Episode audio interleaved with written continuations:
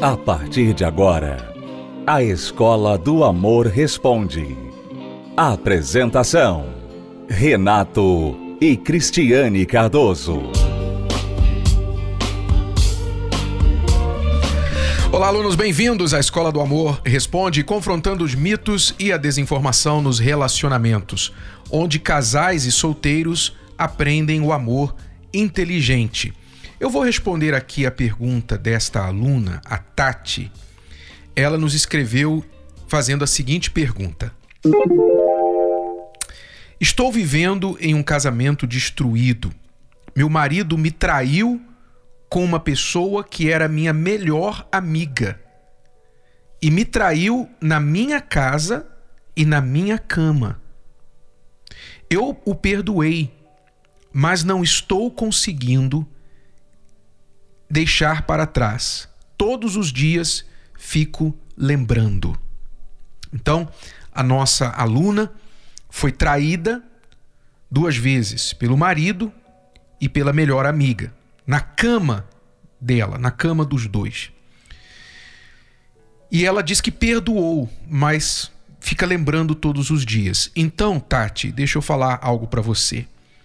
Na verdade, você não perdoou ainda.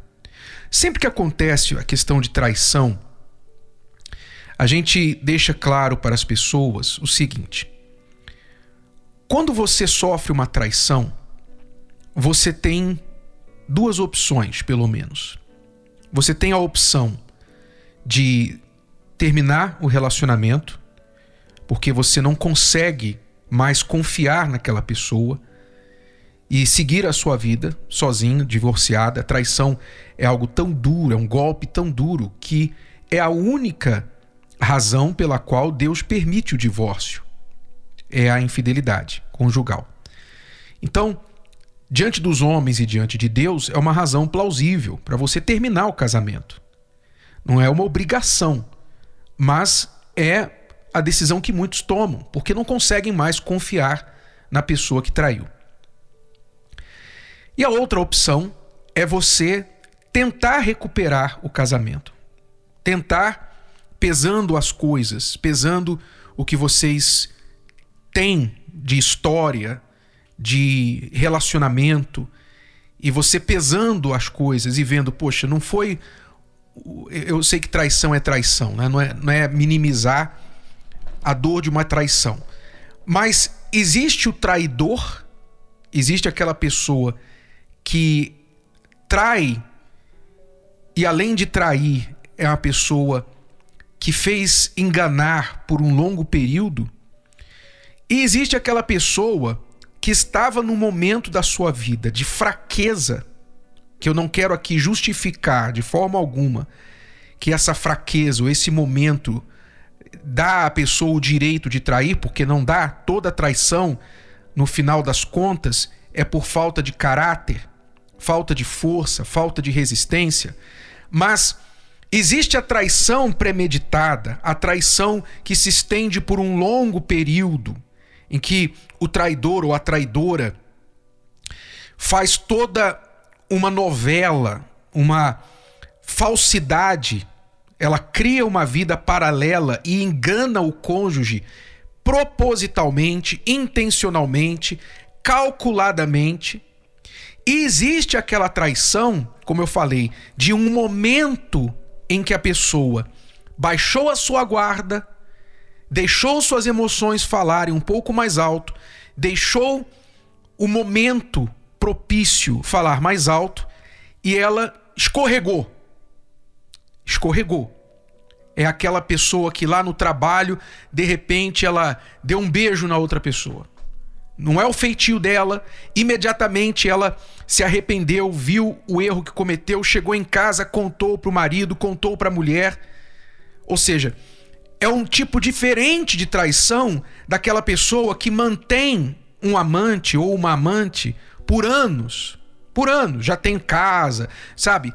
É, é, sustenta o amante, sustenta a amante, é, faz todo tipo de mentira, de novela para o cônjuge não saber, e aí depois ela é descoberta.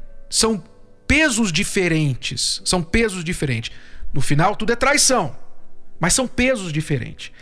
E cabe a cada um pesar o que aconteceu no momento, no, caso da traição. Cabe a cada um pesar. Muitos não conseguem, seja quão grande ou pequena a traição, seguir com o casamento. Muitos não conseguem. Mas algumas pessoas, alguns casais, querem tentar de novo. Alguns casais querem recomeçar e se perguntam: como é que eu posso recomeçar? Aí é que está a questão, aí é que entra a pergunta da nossa aluna. Essa aluna que o marido atraiu com a melhor amiga na cama dela, diz que perdoou o marido, mas todos os dias fica lembrando. E eu estou dizendo para ela que ela não perdoou, na verdade. Porque o que tem que ser falado aqui é o seguinte: seja você a pessoa que vai escolher a primeira opção, separar, ou a segunda opção, tentar reconstruir o casamento, das duas, você vai ter que fazer sempre o esforço de perdoar de fato. Ainda que você separe do seu cônjuge, você vai ter que perdoá-lo, porque se você não perdoa, é você que vai carregar a mágoa. Como tem muita gente ainda hoje já divorciada há anos, tem gente divorciada há anos, tem gente que já terminou o relacionamento há anos, mas ainda está emocionalmente casada com a outra pessoa. Divorciou no papel, mas na mente está casada ainda. Sabe por quê? Porque não perdoou, não superou, não venceu. Então divorciou no papel, mas ainda guarda mágoa. Então, não adianta separar somente pensando, eu vou separar e acabou o casamento. Você tem que remover da sua mente, do seu coração, a mágoa que ficou ali. E realmente perdoar por você. Não é porque a outra pessoa merece perdão, é porque você merece paz, você merece um recomeço, você merece uma nova vida, você merece virar a página sobre esse relacionamento. E muito mais ainda, se vocês vão tentar reconstruir o casamento, muito mais se faz necessário o perdão de fato, o perdão verdadeiro. E o perdão verdadeiro, ele não é que você vai esquecer do que a pessoa fez. Sabe? Uma pessoa que sofre uma traição, ela nunca vai esquecer. Nunca. A dor é muito grande. Sabe? A dor de uma pessoa que traiu, aliás, que foi traída, é muito grande. É uma dor que se assemelha ao luto. Se assemelha a você perder um membro do seu corpo. É uma dor muito grande. Então, você nunca vai esquecer essa dor. A não ser que você bata a cabeça acidentalmente e, e sofra de amnésia. Mas em juízo normal, você não vai esquecer da traição. Mas é que está a diferença. Quando você perdoa de verdade, o perdão é uma atitude do intelecto, não é uma atitude do coração. O coração não quer perdoar. O coração quer mais que caia um raio na cabeça do traidor e da traidora né, da amante. É o que o coração quer. Tomare que caia um raio, tomare que ela sofra para ela aprender e tal. Isso é o que o coração quer. O coração diz assim: não, eu não vou esquecer e não vou deixá-lo esquecer tão pouco. O coração é que faz você, esposa traída, marido traído, todo, toda e qualquer briga, toda e qualquer oportunidade que você tem, você faz questão de trazer à tona, jogar na cara da pessoa que traiu o que aconteceu. É o coração que faz isso. Ah, é, não reclama não, porque você sabe o que você fez lá atrás. Você que tem culpa no cartório.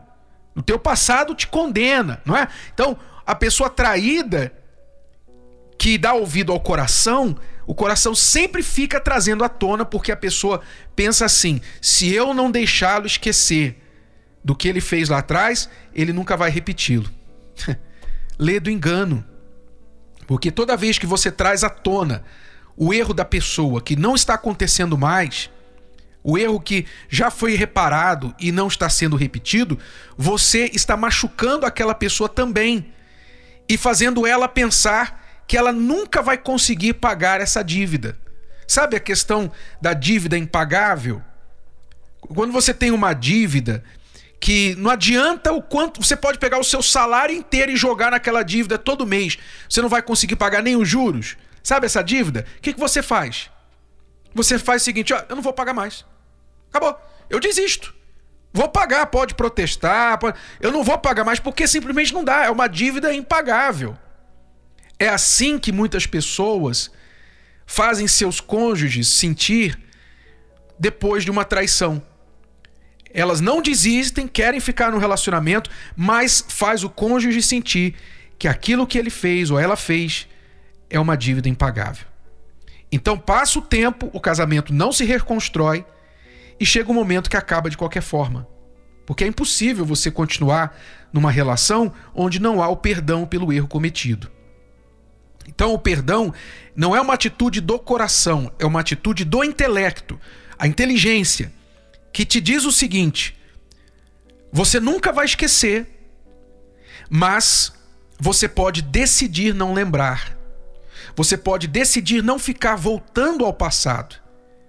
O que tem que ser feito após uma traição onde o casal quer reconstruir o casamento é aprender as lições do que aconteceu mesmo antes da traição, o que contribuiu para aquilo, aprender as lições identificar os erros, houve falta de atenção, houve falta de caráter, com certeza, e como, onde, mentiras, houve comportamentos que conduziram à traição do tipo o homem é muito amiguinho de mulheres do sexo oposto, é muito simpático com as mulheres, quer, quer sempre dar uma de amigo das mulheres, e isso tem que mudar depois. Então, quais são as lições que devem ser aprendidas? e comportamentos que devem ser mudados após a traição.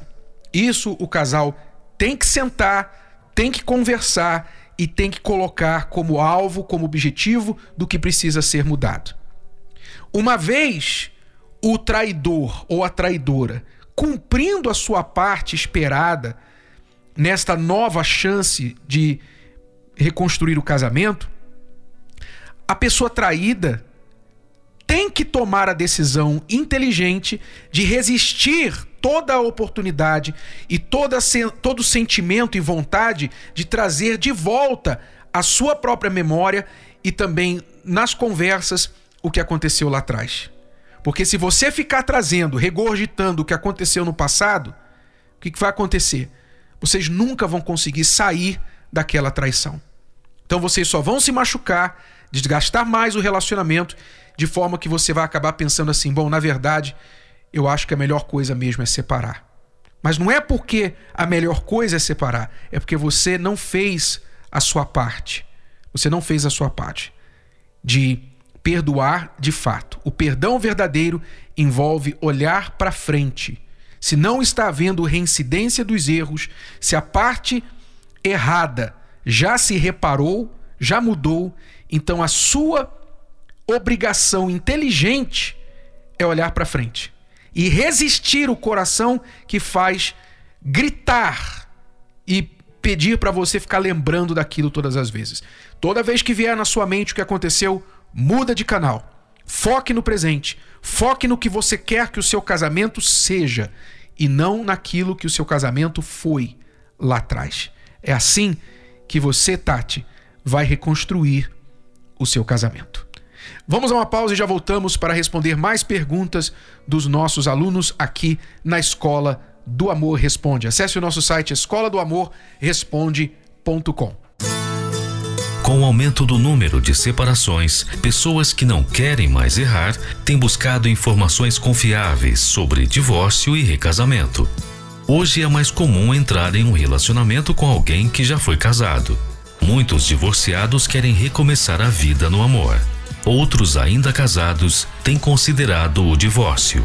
Mas para quem é da fé, um recomeço não basta. É imprescindível seguir a palavra de Deus. No áudio estudo Divórcio e Recasamento à Luz da Bíblia, Renato e Cristiane Cardoso esclarecem em que circunstâncias um cristão pode divorciar. E se divorciar, pode casar novamente? O que é o divórcio para Deus? Livre-se das dúvidas para decidir certo, definitivamente, sem medo ou culpa. Áudio estudo em CD Divórcio e Recasamento à Luz da Bíblia. Com os autores de Casamento Blindado. Peça agora para entrega em sua casa pelo site casamentoblindado.com ou acesse online assinando a plataforma Univer Vídeo. Acesse univervideo.com. univervideo.com. Você está ouvindo a Escola do Amor Responde com Renato e Cristiane Cardoso. Vamos agora responder a pergunta desta aluna do Rio de Janeiro. Ela diz: Estou tentando salvar meu casamento, mas, pelo que está acontecendo, vejo que a única situação inteligente é o divórcio, pois descobri que sou casada com um homem que é narcisista e possuído por demônios. Uau! Ele não quer se tratar espiritualmente e nem psiquiatricamente. Por favor, me ajudem. Preciso de forças para me livrar definitivamente dessa situação. Então, a nossa aluna do Rio de Janeiro está casada, segundo ela, com um homem narcisista. O que é narcisismo? O que é você. Às vezes você é casado, casada com uma pessoa narcisista e não sabe. O que é uma pessoa narcisista? A pessoa narcisista, narciso, né, na, na, na história, é aquela pessoa que se apaixonou pela sua própria imagem, né? aquela, aquela imagem no espelho, né? se apaixonou por si mesmo. Então, o narcisista é uma pessoa que tem um, um senso elevado, elevadíssimo de autoimportância se acha importante demais, se acha importante mais que todos, se acha o centro do universo. Então, o narcisista é uma pessoa que está sempre cobrando atenção, está sempre exigindo admiração, reconhecimento das pessoas, sempre querendo se gabar dos seus das suas realizações, dos seus talentos, muito preocupado com o seu sucesso, com a sua reputação, é, com, com o que os outros pensam e fazem a respeito de si. É uma pessoa que gosta de controlar as conversas, não é? Porque todo foco tem que ser em cima de si. Quer dizer, é como se essa pessoa fosse o sol, o sol do seu sistema solar. É o narcisista. Então, a aluna aqui que está casada com um homem narcisista, você pode imaginar o inferno que é você ser casado com uma pessoa assim, seja homem ou seja mulher. Porque uma pessoa assim é incapaz de dar amor. Ela só sabe receber. Ela só sabe cobrar. Ela não sabe dar amor, porque ela não tem ideia. Na verdade, essa pessoa, ela parece ser muito autoconfiante, ela parece ser é, muito capaz, é, muito independente, confiante, né? Ela parece ser tudo isso. Na verdade, esse narcisismo dela é uma grande máscara, uma grande capa por trás da qual ela se esconde, porque é uma pessoa que é muito carente de atenção. Mas ela não vai falar isso, ela nunca, jamais vai admitir isso. Então, ela é incapaz de receber amor porque ela se torna uma pessoa que só sabe receber, só sabe cobrar atenção. Logo, é muito difícil conviver com uma pessoa assim. A nossa aluna aqui está dizendo que ela chega a dizer que percebe que o marido está possuído por demônios. Eu tenho que concordar aqui que muito mais do que uma condição psiquiátrica, o narcisismo é um problema espiritual. É um problema espiritual. Porque a pessoa narcisista, ela pode ir a um psicólogo, ela pode ir a um psiquiatra, ela pode ler livros de autoajuda, ela pode fazer regressão, né, voltar lá na infância e tudo mais, ela pode fazer tudo isso. Mas se a raiz do problema não for removida, não for cortada, que é espiritual, então ela vai somente tentar passar tinta numa casa velha. Não vai resolver. Não vai resolver. O problema principal está aqui. A pessoa tem que ser transformada por uma troca de espírito. Tem que haver uma troca do eu, do interior, esse, esse eu quebrado, esse interior quebrado que a pessoa tem, tem que ser arrancado e uma nova pessoa tem que ser formada ali dentro. E isso só Deus. Não é Freud, não, não subestimando aqui a psicologia, nada disso, mas não é Freud, não é a psicanálise, tudo isso pode é, ajudar a minorar a situação, administrar a situação, mas mudança mesmo para um narcisista é só libertação espiritual. E é isso que eu recomendo à nossa amiga. Se você quer dar uma chance para o seu casamento, você tem que chegar para o seu marido e falar assim: olha, o seu problema não sou eu quem vai resolver, não é ninguém que vai resolver. Primeiro você tem que enxergar que tem um problema e você tem que buscar ajuda. Se você quiser ajuda, eu vou buscar com você. Mas se você não quiser, me desculpe, eu não vou para o buraco junto com você. Então, aluna, você tem que buscar forças para você mesma, você tem que buscar em Deus pelo seu marido, porque você diz que ele não enxerga os erros dele e só Deus pode fazê-lo enxergar. Na verdade, o que você precisa é de um milagre no seu casamento. E Deus pode fazer isso. Basta você buscar. Bom, alunos, é tudo por hoje. Voltamos amanhã neste horário e nesta emissora com mais Escola do Amor Responde para você. Até lá. Você pode ouvir novamente e baixar esse episódio da Escola do Amor Responde no app Podcasts da Apple Store e também pelo Spotify e Deezer.